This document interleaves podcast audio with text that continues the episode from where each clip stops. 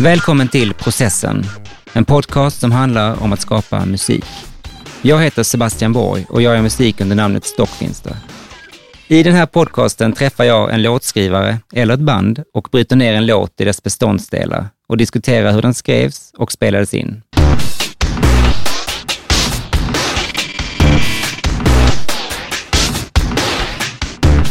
Idag sitter jag med Per Sunding och Maurits Karlsson från bandet Eggstone. Tillsammans med gitarristen Patrik Bartosz har Eggstone faktiskt bara släppt tre album, men ibland räcker det med tre skivor för att skriva in sig i den svenska pophistorien. Jag lärde känna Eggstone 1997 när jag började min bana som studioråtta i deras anrika Tambourine Studios. Då hade de precis släppt skivan Vivla Difference och även startat skivbolag samt en restaurang. Det känns därför extra kul att spela in det här avsnittet i Tambourine Studios med Per och Moje, som Maurits kallas.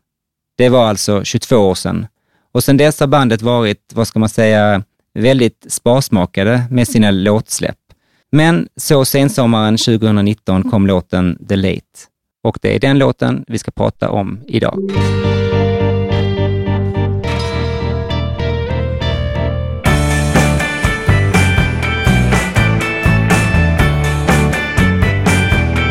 Jag heter Per Sunding. Jag spelar bas och sjunger. Och jag heter Maurits och spelar trummor.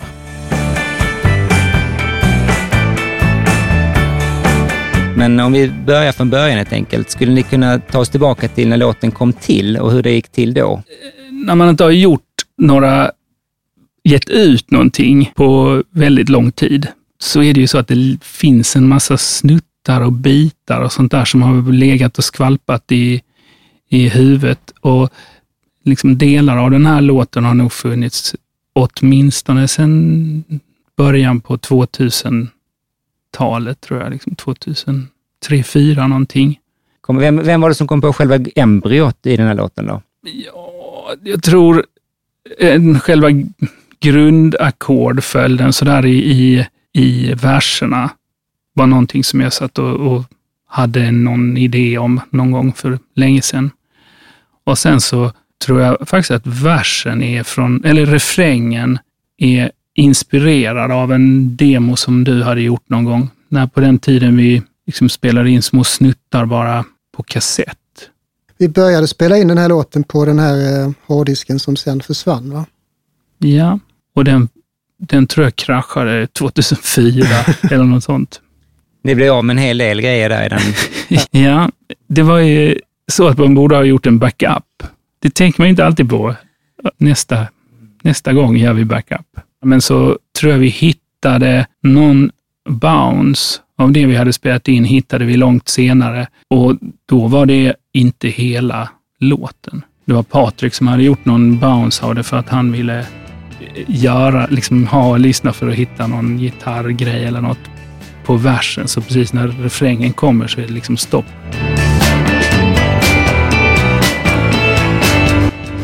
När du gör låtar, är det oftast på gitarr du kommer på dina idéer? Ja. Du är inte alls keyboardist på det sättet? Du Nej. Kommer texten också till dig i samma veva? Nej.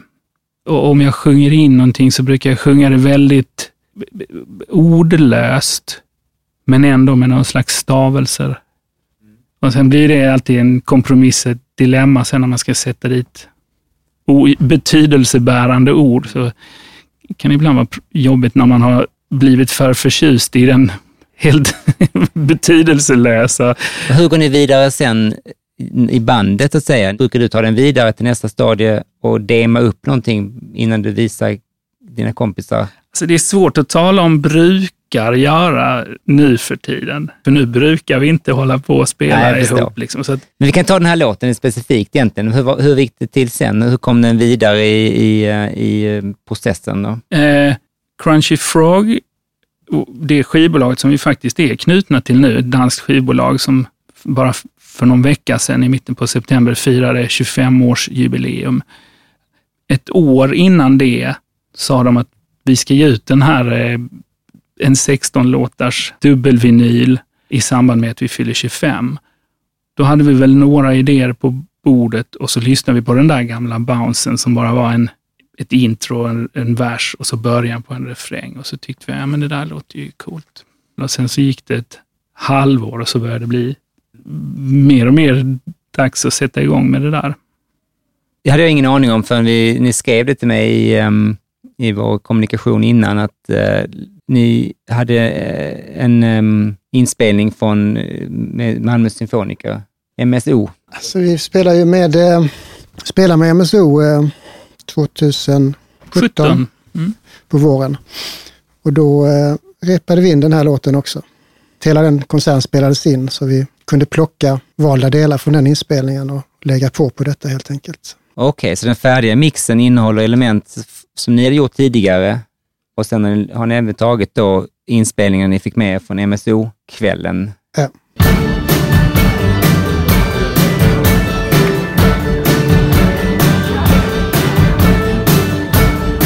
Hur gjorde ni med tempo då? Det är ju lite klippt sådär i... eh, Mm. Det är, har man stråkar och så, så är det ju ganska svävande med tempo liksom. Mm. Ja, precis. Det är ganska lätt att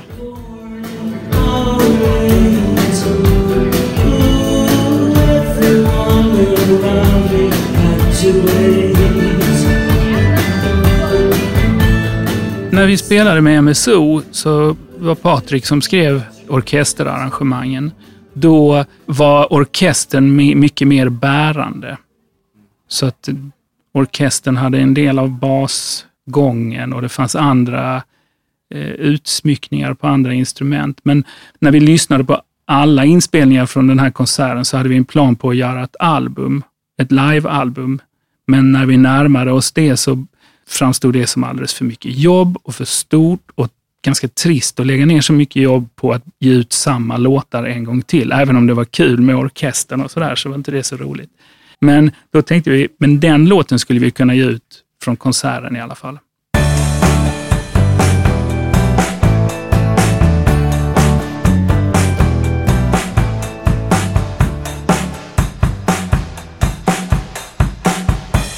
Så trummorna vi hör här, det gissar jag är studioinspelade trummor helt enkelt. Ja, och det är nog eh, bland det sista vi lägger på ofta, trummorna. Om det inte, om det inte är en låt som vi har repat tusen gånger innan och, och vet precis allting så, så börjar vi ofta med bara något klick eller en enkel... Ja, att ni bara lägger en, en baskagge eller någonting där som håller tempot till er. Ja, precis. Det är roligare att spela till en eh, full orkester tycker jag, när man vet hur det ska låta. Så att eh, man börjar med någonting som är mer som ett klick och sen eh, avslutar man med att lägga på något som är lite roligare. Liksom.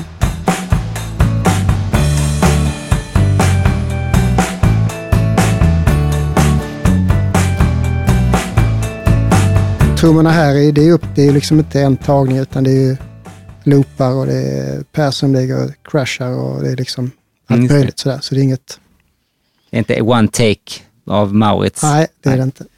Alla tre albumen från förr, de är ju inspelade på tape. Så att det är egentligen bara två låtar vi har gett ut som har varit med det här enkla Ja. Den moderna approachen så att säga. Ja, Mm. Eller liksom att det är så himla lätt att, Mm. Att, att redigera och flytta runt. Det gjorde vi ju ganska mycket i tvåtumsbanden också, och klippte dem mellan olika tagningar. Mm. Eh, nej, så det, det viktigaste är hur det låter i slutändan. Det, Har ni några sådana oskrivna regler? Skulle ni använda en trummaskin på en låt till exempel? Och ja, det är liksom inga, Nej. inga sådana dogmer. Nej.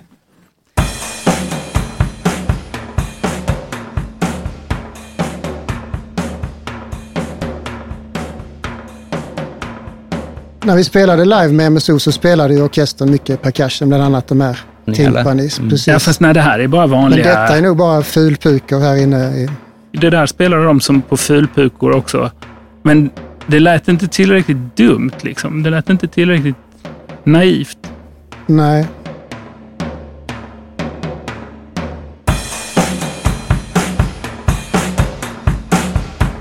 Ja, för det, det, det, det, det skapar ju en väldig ett driv som man inte riktigt sätter fingret på när man hör hela mixen.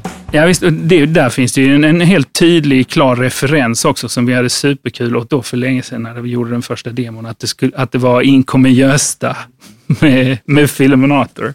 Boom, boom, boom, boom, boom, boom, boom, boom, boom, boom.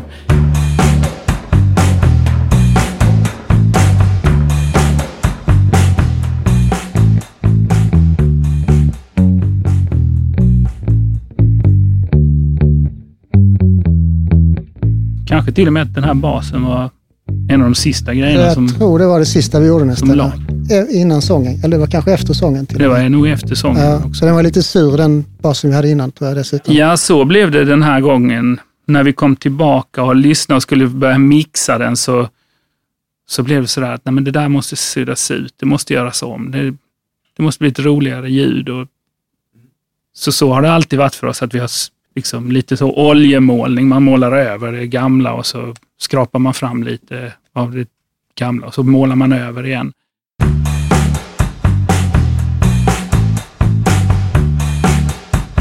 Den här basen vi hör nu, vad är det för eh, instrument och hur är den inspelad? Det är den Höfner-basen, den där Hofner.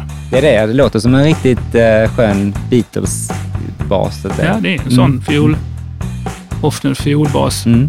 Och den är väl bara linad rakt in i mixerbordet tror jag. Mm.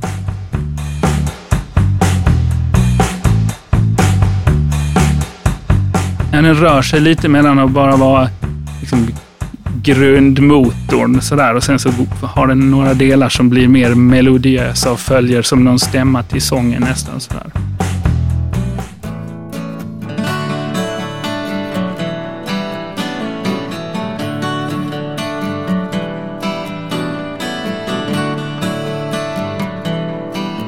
Plockgitarren är, en plockakustiska är spelad av Patrik i alla fall, det vet jag säkert.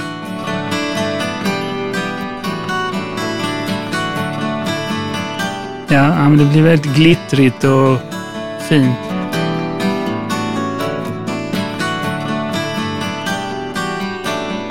Patrik är ju väldigt duktig på arpeggion. Eh, är det så att det är han som spelar mycket av de här arpeggion? Även på elgitarr kommer det in sen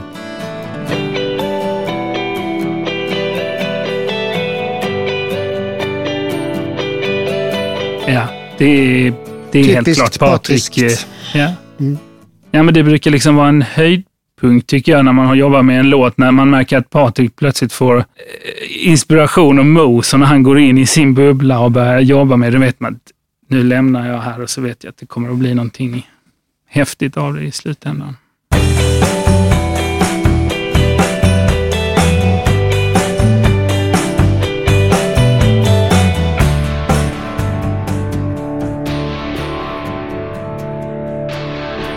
Det kommer in en väldigt udda distad powerackord i eh, versen här.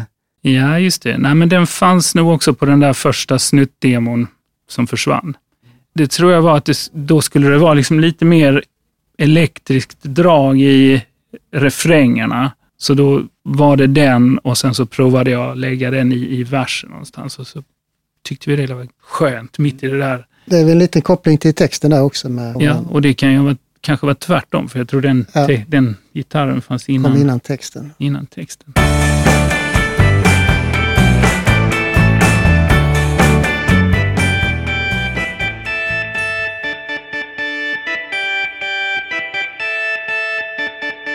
Ja, det där orgelhooken, om man säger den, den där, den kom till redan från första början. Det var liksom en av kärngrejerna som gjorde att det blev en, en kul låt att jobba med då. Vad är den spelad på för någonting? Det är Farfisa eh, orgeln, en sån liten möbel som vi hade då, som vi har står kvar här inne. Men det är, en, det är väl den som var mest inspirerad av de här Ja, just Etiopik-skivorna det. som eh, är en inspirationskälla till låten.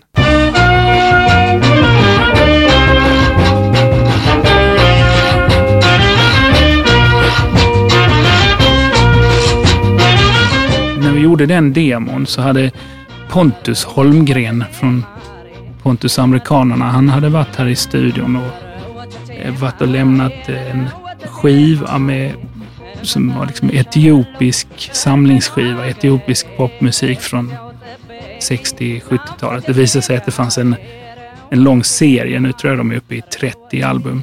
Eh, och det vi tyckte liksom att den här orgeln tillsammans med den där eh, Inkommer Gösta-pukan, att det blev något väldigt speciellt i svänget av det då.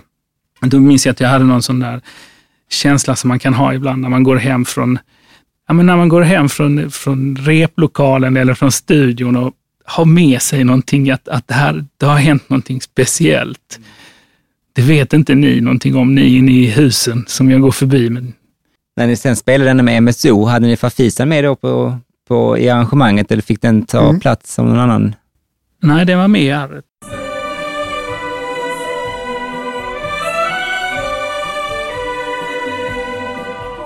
Hur kommer det sig att ni valde att ha med stråkar på, det här, eh, på den här låten?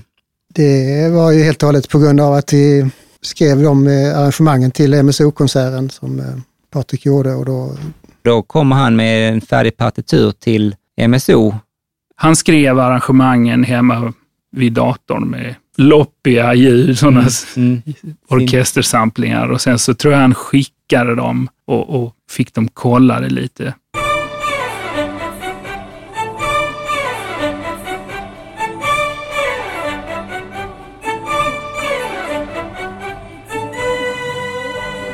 Det var ju Patriks eh, bror Mikael som dirigerade. Det var inga problem att få dem att spela Patriks idéer eller förverkliga dem. Nej, han vet ju liksom det som de skulle kunna anmärka på. Liksom. Ja, hur många var det som, som var med på själva MSO-konserten? Kan de ha varit 40, Mm. något sånt?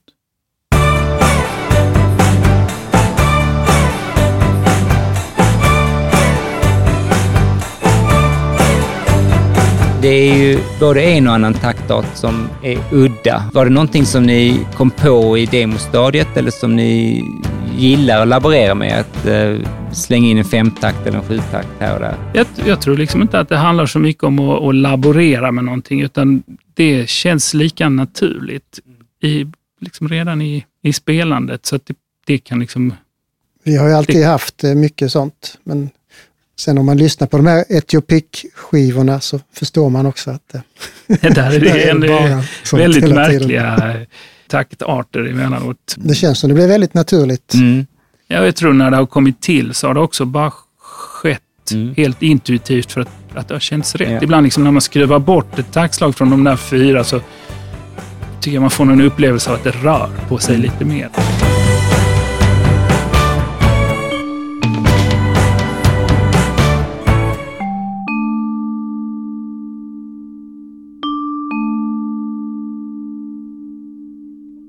Där är vibrafon med också. Det känns ju som att eh, den måste ha varit inspelad här antar jag. Ja. Ja. Det låter ju helt annorlunda den biten i MSO-versionen.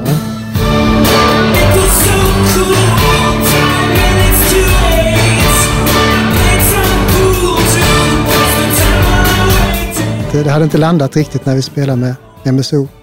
Så vi testade tusen olika saker där. Men till slut så blev det den här, eh, just som du sa innan, att det gungar till lite.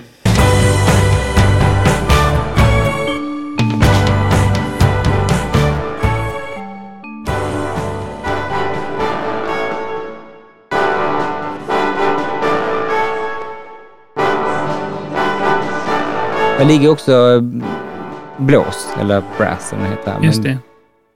Är det också Patrik som har arrangerat dem eller? Ja. Mm.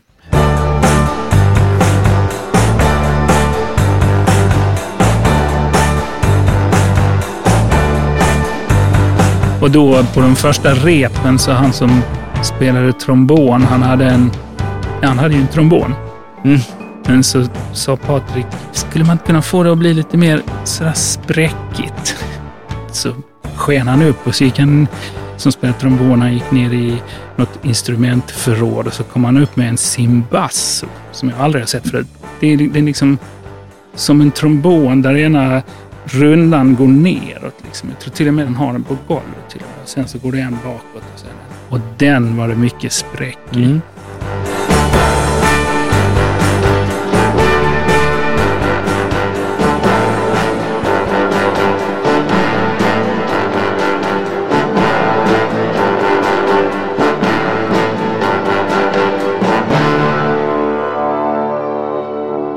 Om vi tar lite om eh, när du spelar in leadsång. Hur ehm, ser det ut? Sitter du själv eller? Nej, här, det är liksom lika bra att ha med Moja och Patrik från början, för de är benhårda med vad de vill ha och inte ha.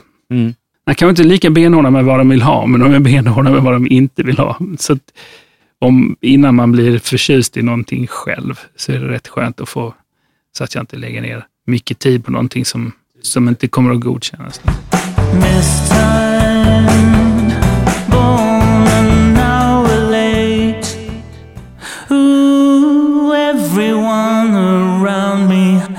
to wait. Här är inga stämmor i den här låten vad jag kunde höra. Nej, det, fann, det fanns så mycket annat. Mm. Är det inte lite i refrängen eller? Nej. Jag tror det är dubbat, dubbad lead.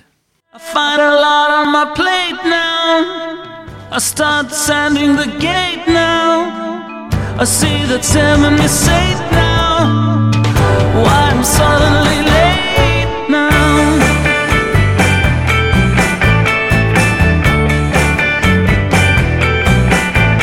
hade ni ju då spår från Tambourine, spår från MSO.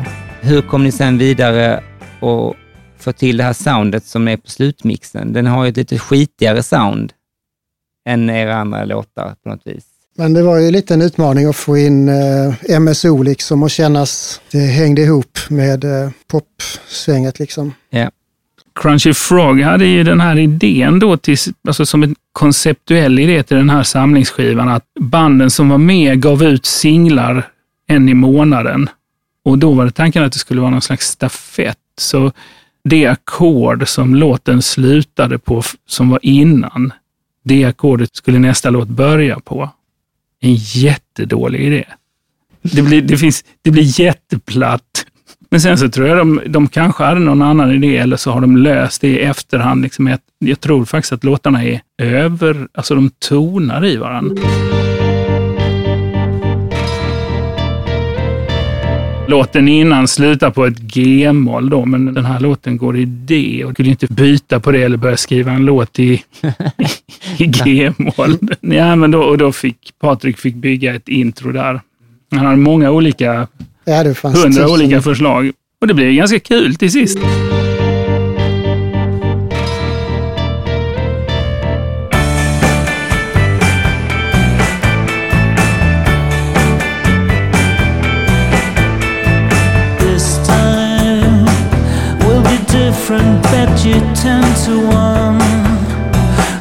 Vi har inte pratat någonting om text. Om vi säger titeln Delate, syftar den på en person då helt enkelt? Det handlar väl ja, men liksom lite allt, allt möjligt. Jag kan känna igen mig i det, men, det, Det är du som är Delate. men visst, visst kan det vara så. Mm. Texterna får inte ha, bli för, liksom, för tydliga. Det finns nog lite plock här, här och varifrån. Mm. Några av fraserna var nog faktiskt till någon annan demo tidigare. Så Mm. lite mer tydlig betydelse än vad vi brukar ha, tycker jag Mm. kanske. Eh, Men ändå ganska vag Mm. sammansättning som ger någon känsla. Det var faktiskt någon som skrev, någon som frågade i, på någon tråd här om, om, om vi inte kunde publicera texten. Så vi skrev lite om det. Att, nej, men, din, din tolkning är säkert bättre. Nu är jag lite nyfiken såklart på de här andra idéerna som ligger i grytan och kokar. Pågår det någon aktivt jobb på dem just nu eller de, de får ta den tiden tar eller vad är planen framöver?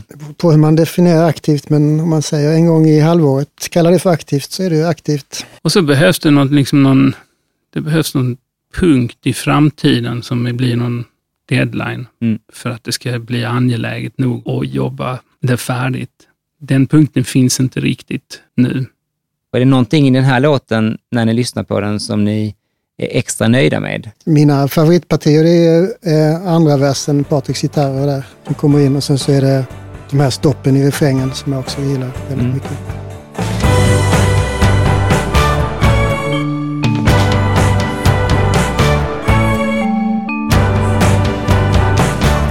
Den refrängen, eh, vi hade jättesvårt för den, eller jag hade jättesvårt för den som det lät när vi spelade med MSO där. Det var platt tyckte jag. Jag tyckte det var jättebra sen när vi fick till de här.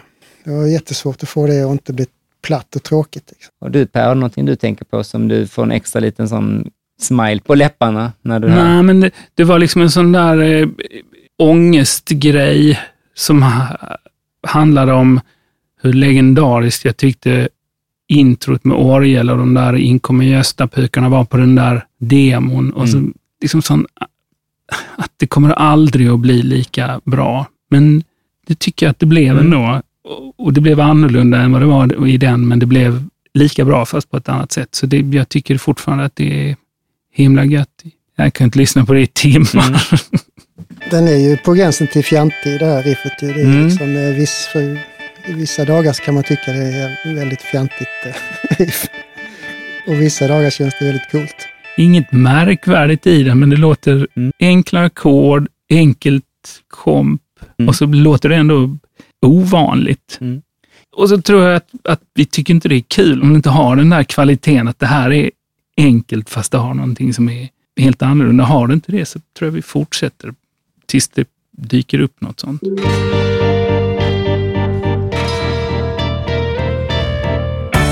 Jag tackar Per och Maurits för att de ville vara med i processen.